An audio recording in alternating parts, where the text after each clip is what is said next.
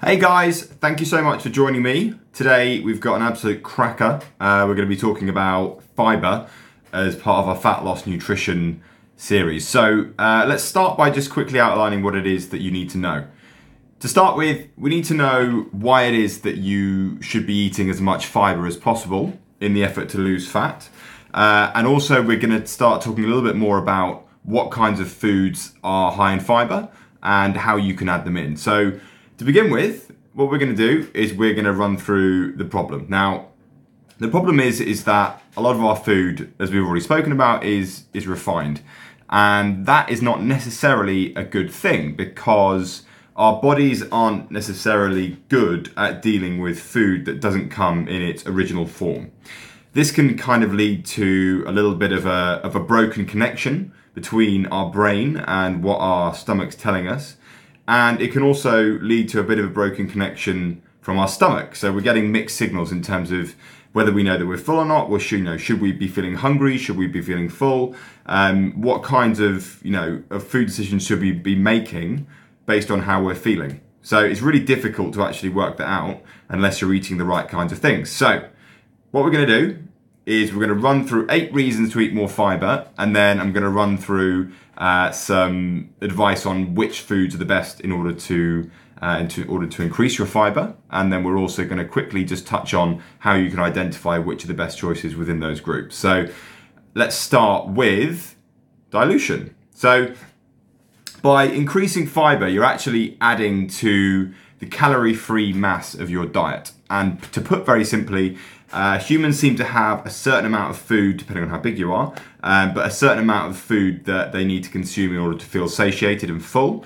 Um, the more that you can actually, you know, increase that or fill that amount with fiber, the more you're going to be consuming food which has a weight and a volume but no calories. So, very simply, you're going to reduce the amount of calories you're eating by simply eating more fiber.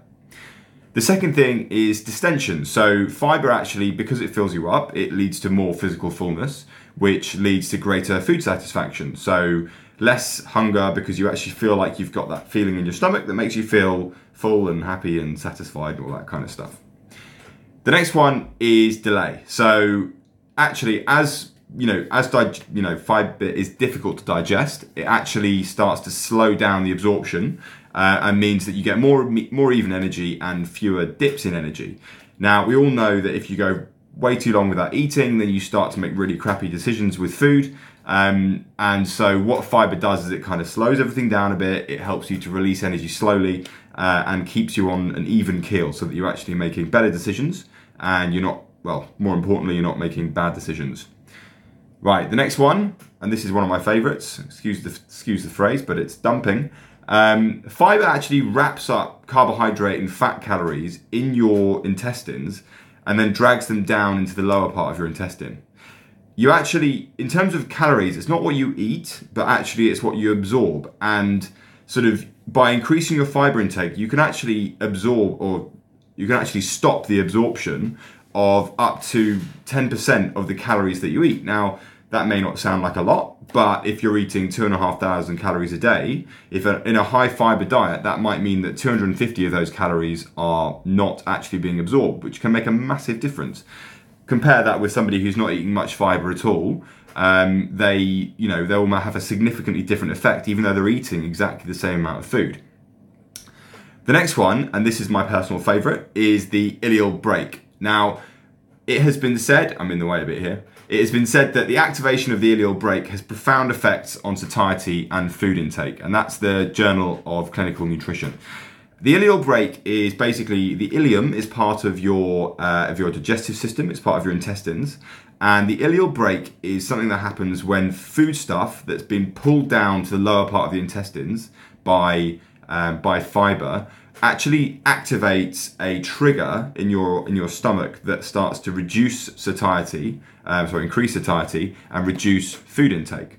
So by actually dragging calories that far down your into your stomach, your brain starts to think, well, actually, I must have a ton of calories here because all of it's coming down this is a really good thing for us because it effectively really it really reduces the amount of hunger that you feel. It massively reduces food cravings and it helps people to actually eat less food whilst feeling satisfied. So this is a big one.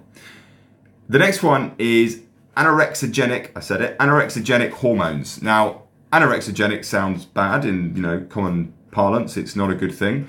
Uh, but in the sake of trying to lose weight, anorexigenic hormones are actually good. So they are things that naturally help to control our body weight. Uh, as our body weight goes up, naturally our anorexigenic hormones increase, which reduces our need to eat, and so we manage our body weight. The problem is, is that without fiber, this doesn't quite get get activated as much. So if you're on a low fiber diet and you're eating sort of ice cream and um, sort of all that kind of well, you know what you know what it is, low fiber foods, uh, you don't actually get this um, this sort of kickback from your body to tell you that you've eaten too much. Whereas, put it in another perspective, if you ate a whole bunch of bananas and beans and potatoes and things like that, you probably get quite full and you'd stop. Um, so, what actually happens is bacteria in your intestine, which feed on, feed on fiber, um, produce anorexigenic waste products, which actually help to upregulate the anorexigenic hormones and help us to basically eat less, which is good. Next one is your resting metabolic rate. So, high fiber diets can actually help to mitigate the reduction in metabolism associated with weight loss. Put simply, that means that as you start to lose weight, generally speaking, people's sort of resting metabolic rate starts to reduce. And that's normal because the as you become a smaller person, you requ- you need less energy in order to keep you going. So that's totally fine. That's totally normal. What can happen though is if that you don't if you don't give yourself enough fiber, your metabolism can drop more sharply. So what we want to do is you want to make sure that when we're eating in a calorie deficit, we're actually eating tons of fiber because it means it keeps our metabolism as high as possible while we're losing weight, which is a very good thing. And the last one, and this one isn't going to make that much difference, but it does make some difference. So uh, high fiber diets are actually more demanding on your intestines. So because there's a bigger mass of thing of stuff passing through your intestines, it requires more contractions into your stomach to actually help to digest it and move it along, and so it uses more energy in the process. So that's eight reasons as to why eating a high fiber diet will help you to lose more weight more quickly. So what are high fiber foods? Put simply, plant foods. So the only the only foods that have uh, fiber are plants because plants are the only things that have cell walls, which is where fiber comes from. So we're looking at things like from the top. These are the most fiber rich and the things I want you to be eating the most of. And at the bottom are the least fiber rich, while still high fiber foods uh, that I want you to be eating less of. So at the top, you've got things like beans, lentils, and chickpeas. Very simple, very straightforward absolutely amazing food for helping you to lose weight. They're very low in calorie, very, very satiating. Um, and, you know, if you're having a bean chili or a curry or something, they're delicious as well. So, all good. Uh, next thing is, say, for example, intact whole grains. So, that might be having oats, so having porridge for breakfast, or um, it's not technically a grain, I suppose, but uh, corn, um, sort of sweet corn, that kind of thing, or even having sort of things like uh, pearl barley, stirring it into a stew. Adding in some whole grains which are intact and not been milled uh, is a big one to help you to increase your fiber intake. Root vegetables is fairly self explanatory. I would include potatoes in that. Uh, intact nuts and seeds, so not nut butters. Um, so things like all nuts are fine. Uh, seeds, quinoa is a seed and is very good um, and is the kind of thing that you should be eating. Uh, but other than that, sort of normal seeds, um, fruits and other vegetables. Fruits and vegetables, things like leafy greens and stuff like that, have some fiber in them, but they have nowhere near as much fiber in them as root veg and chickpeas and stuff like that. And then the last one is processed whole grain. So that's things like breads, pasta, breakfast cereal, stuff like that. So those can definitely and should be included in a nice, well rounded, balanced diet. And what you should be looking at is if you're eating white bread, you should be moving to brown bread. If you're eating white pasta, you should be moving to brown pasta. Um, the same as with rice. Rice would come under the whole grains. Um, the the thing that we want you to do is you want to make sure that you're not thinking that these are these are just the staple. Now there's a little trick, um, and I'm going to give you a little extra resource on this.